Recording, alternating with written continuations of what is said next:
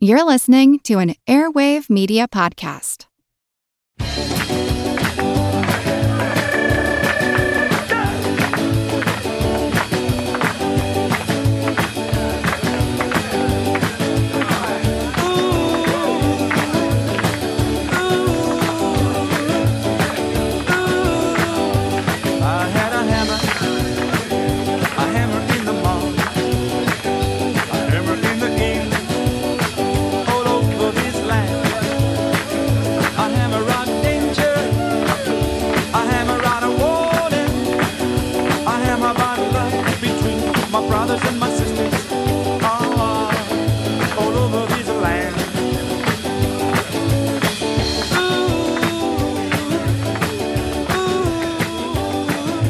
Welcome to a special episode of the Projection Booth. I'm your host, Mike White, and joining me, of course, is Mr. Rob St. Mary. Hello, sir. This week we are doing a little bit of a special here talking about the sequel to Original Gangstas, which is a Kickstarter project that folks can help out with right now. Yeah, and I'm really excited about this because it is a project where, it, you know, it's, it's not that often that people who you really enjoy go out there and go, you know, let's put the money together, let's make this film, and I'm going to bring my friends. And it's Fred the Hammer Williamson. I mean, guy's an icon. If if you love 70s action film, blaxploitation, whatever you want to call it, he has always been, you know, one of those those, those high bar guys. And it's great that he's bringing along just a whole troop of his friends and wants to do a sequel to Original Gangstas. And um, I, I'm excited because of this cast. I mean, it's pretty amazing. Yeah, the cast is fantastic. The cast of the original had, you know, some of the biggest icons when it came to blaxploitation, and this one is doing the exact same thing. You know, we've got Fred the Hammer Williamson, Jim Brown, Richard Roundtree, Pam Grier. Bernie Casey, Antonio Fargas. I mean, the, the list goes on and on. Gloria Hendry is in there. So it is just one of these star studded casts of folks that we talked a few weeks ago on our Black Shampoo episode about the love of blaxploitation that I have. These are all the folks that I loved when I was kind of growing up. We'll put it this way: you had me at Antonio Fargas. Everything else is just gravy. It's just just pour it on, baby, because it's just an amazing cast. The first movie came out years and years ago, so I'm so glad to know that they're coming back and just strapping on the guns and going. So it's also kind of cool to me that there's a Michigan connection going on with this one because it's being produced by Jason Roth, a friend of mine from Grand Rapids. So I had no idea at the time when uh, I saw the project being announced and I started tweeting about it and everything. And then Jason reaches out to me and I'm just like, what the heck is he doing? And then I realized, oh, he's actually, you know, producing this film. So that was kind of a, a very funny thing for me. and you know what's really cool is in the interview you're going to hear us not only talk to Fred Williamson or the Hammer, I don't even know what to call him because I'm I'm so excited. Is not only about this film and, and getting it together, but we took your questions on Facebook and um, he answered those graciously. With you know, just a really gracious guy. And not only that, but we had to ask him. At least I did because I'm a news freak. I had to ask him what he thinks about the the stuff going on right now with the NFL and the whole concussions thing. So you're gonna get you're gonna get film, you're gonna get football with Fred the Hammer Williamson. What more could you want? And later on in the year, you're going to get an episode about Boss Nigger, one of Fred's earlier films, and we are going to be joined by David Walker of BadAzz MoFo, one of my favorite zines from back in the day. He's going to be joining us and talking about that film, and I imagine that we're going to talk a lot about uh, Fred's other westerns as we go along as well. Let's roll that interview with Fred the Hammer Williamson with original Gangstas 2 does this one start kind of where the last one left off? Kind of like where the last one left off based on the fact that the cast is still doing the same thing. I have gave them all legitimate jobs in the first one. Uh, this one jim and pam are still together and uh, they now operate a boxing club and they wind up with a very high prospect and the bad guys want to buy the fighter from jim and jim doesn't want to sell and so they try to strong arm him and that's where all of us come out of our out of our shells, out of our cocoons to help our buddy out. You're doing quite a bit on this one. It's my understanding. You're uh, you're in it. You're directing. You're writing. All that stuff. Well, that's what I did on the first one too. Other than totally direct. I hired uh, Larry Cohen to do some directing because as a favor to him for the films that we had done together, which were Black Caesar and Hell in Harlem, I gave him a chance to uh, to direct one of my films, and uh, I sort of helped co-direct it also. But this is something I do all the time anyway. I've done about 40, 40 films as a producer and a director and writer. I've done that before. Why did you decide on the whole crowdfunding thing? Well, because you know I've been I've done this film maybe over 12 or 13 years ago, and I've been trying ever since to get the money out. Hollywood doesn't seem to care or or respond to this kind of product, and I think this is a when if they saw the faces of the people when I talk to them and say that I'm getting ready to do uh, original Gangstas 2 and their face light up and when can I see it and when is it going to be ready, I think they may change their attitude. But I've had no luck in raising the money and getting the film off the ground, so this is another resort to try to get it off through Kickstarter. You know, it's always great when uh, we get to see you team up with you know, I, I, I want to say they're your friends. You've worked with them, you know, plenty of times. You know, Pam Grier and and old buddies, old buddies, old buddies from from way back. You know, obviously working with your friends has a lot of advantages. I mean, what what for you is sort of the best and worst things about getting the team back together and doing that? the best thing is that you have fun, and that's why you make films, and that's why you're in the business anyway to have some fun. And now you got all your all your buddies, and and when I write the script, I write something that fits their personality and fits their character. The worst part is paying them. they all want big bucks because uh, they figure it's the hammer. He's got big money to pay him, so that's the hard part. Get them to understand that um, everything is on a shoestring, and so let's just have some fun and don't try to get rich off of me. When it came to the first one, you've got so many luminaries of African American action plus other genres going on in here. Did you try to get uh, other folks that just weren't available for for it, like maybe like a Jim Kelly or anybody? No, I'm not in the person because uh, you know everybody had an image, you know, and and movies have sort of moved away from pure martial art kind of films. I mean, look at what what Stallone did to Jet Li when he put him in his films. Jet Li didn't have one fight in his first uh, indispensable films or Dispendables or whatever that thing was called. Uh, Jet Li fought any didn't fight anybody, so he he wanted to take advantage of his name, and I wanted to do more than that. I wanted to show Roundtree and his and his Shaft image, and Jim Brown and his tough guy image, and me and my image, and Pam Grier being a woman, but also can be tough at times. So I wanted to give everybody their their due and do their thing, and and Kelly just did not fit into that uh, into that genre that I was uh, trying to bring back. You know, obviously you're you're asking fans, you're asking people to uh, you know open their wallets and and help you in that way. How do you pitch it to them to go, hey, you know, this is what I'm trying to do? How do you sell it to them? Well, it's it's a product that I'm I'm excited about, and and I feel that they are too to see what everybody looks like now, to see what Pam Grier looks like, and Jim Brown and Bernie Casey and Richard Roundtree. I mean, these guys were all their stars and their celebrities back in the day, and nothing has changed except that we don't see enough of them. And so that's all I'm trying to do is bring them back and let them see how everybody looks, and we're all alive and well, and see one more big film before we all ride off into the sunset. How has the uh, campaign kind of been responded to, and what kind of feedback are you getting from the fans? So the feedback has been very good and very positive. I think that I think what we did wrong was the timing. We opening it up in like mid December, which we were going against New Year's and Christmas. So I think it was a, it was uh not a good planning on our part to opening it up against the holidays. So if there's any chance, maybe later on, if we don't reach the goal, then it's still not a dead project. We'll we'll come back later on and, and present it again at a more opportune time, maybe when people have more money and and you know the holidays was not a good time. I I think we were so excited about releasing it that we just did not really think it through about the holidays.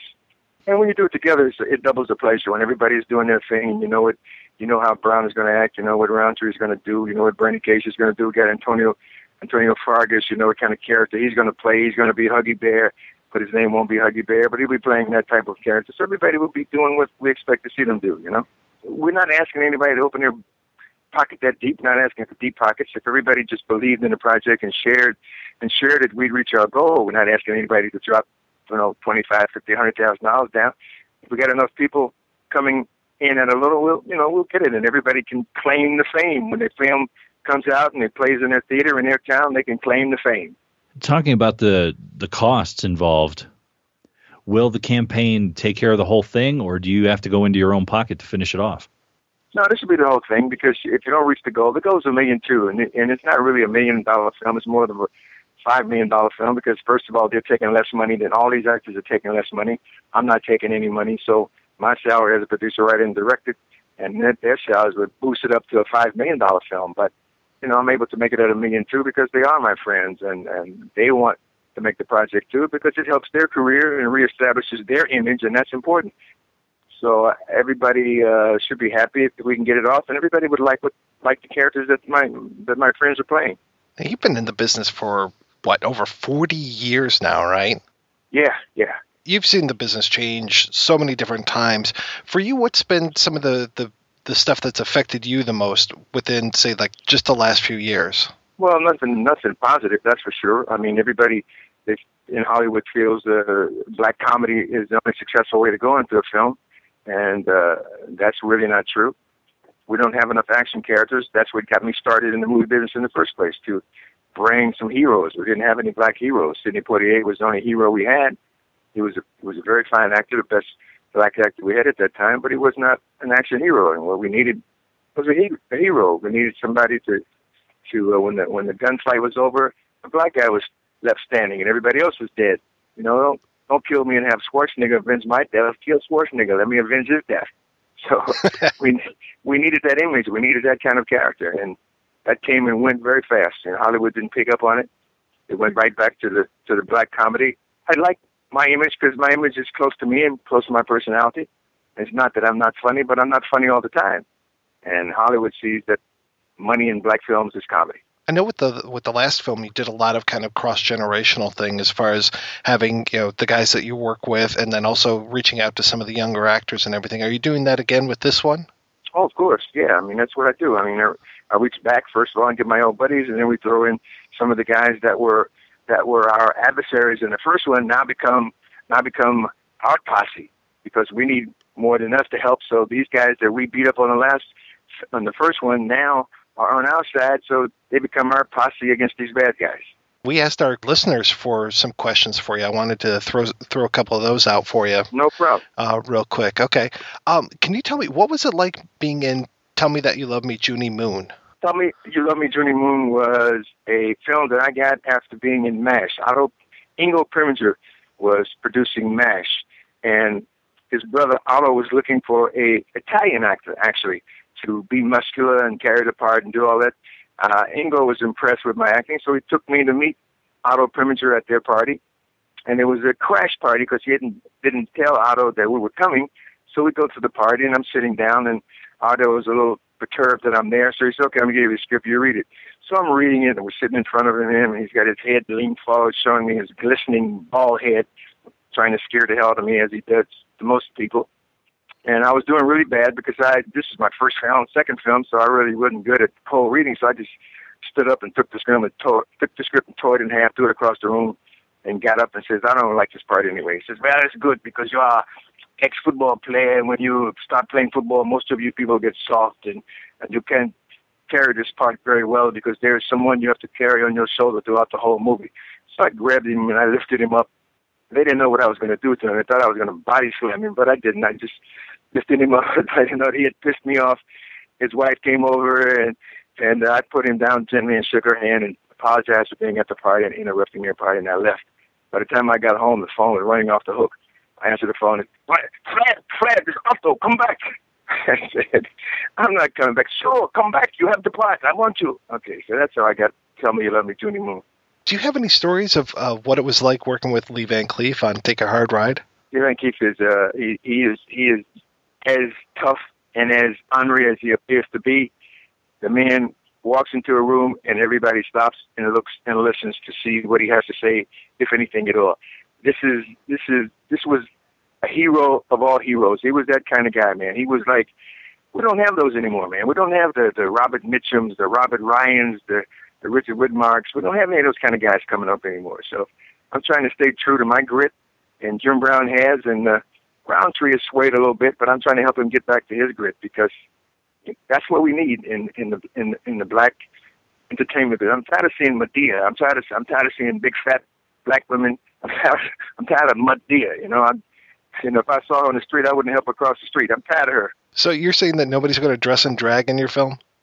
Forget about it, dude. There's They just say ugly lady. Let me tell you, Wesley Snipes was ugly. Was, everyone has, has been totally ugly. Uh, Flip Wilson, I don't know, man. You know, sometimes he did a little something for me. Yeah, well, Flip had a style. You know, Flip Flip had a style. He he he was he was different. Ugly is ugly, man. He was flat out ugly. What was it like working with Sonny Landham on Three Days to Kill? Sonny was Sonny is, is you don't really know what Sonny is going to do, man. If you tell Sonny to go left, he might go right and, and eventually get left. Sonny Sonny was an exciting guy, but he was unpredictable. He was a great actor, but he was he was totally unpredictable. He was he was fun, but he was Sonny. Let me tell you, he was the he was the Indian. He was the crazy Indian kind of guy. I just had a question about uh, football. And uh, lately, Yeah. there's been a lot of coverage of the concussion issue and how the NFL is going to deal with it. And I was wondering what your take on that is, and sort of how have you seen that affect your friends and former teammates? Well, I think I think that it's overblown. I think it's because of of the potential financial gain that if somebody can prove that that happened. You know, it, how do you how do you how do you prove a concussion happened while you were a National Football League player? It could happen when you were stepping out of the bathtub and, and bumped your head. If the owners just accept the fact that they need to take that artificial turf off and put real grass down, then we won't have any any so-called concussions, that, or we won't have as many because that artificial grass is laid over concrete. So whenever you get hit, it's a double hit. They hit you, and then your head hits the ground. It's a double hit. The concussions comes from bouncing off the damn ground. If the owners would just spend the time and the money to take that stuff off, we'd have less. Because back in the day, we didn't have those kind of things. We didn't have concussions. We didn't have so many knee injuries today because your feet get caught in that stuff. Your cleats get caught. You don't slide in it. You don't move in it. You get stuck. All these guys get a lot of knee injuries. It's all coming from this artificial turf. You don't think it's because uh, nowadays they're a bit rougher than you were back in the day? That's impossible. Ain't no, ain't no way they could have hit harder than we did back in the day because we could hit any way we wanted to. The guys are just as big, hit just as hard. We didn't have all the rules that we have, you know.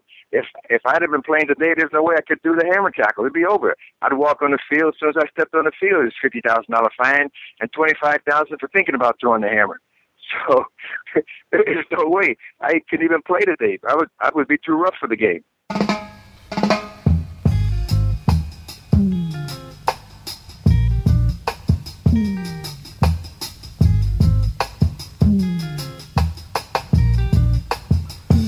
They just keep holding me, won't let go.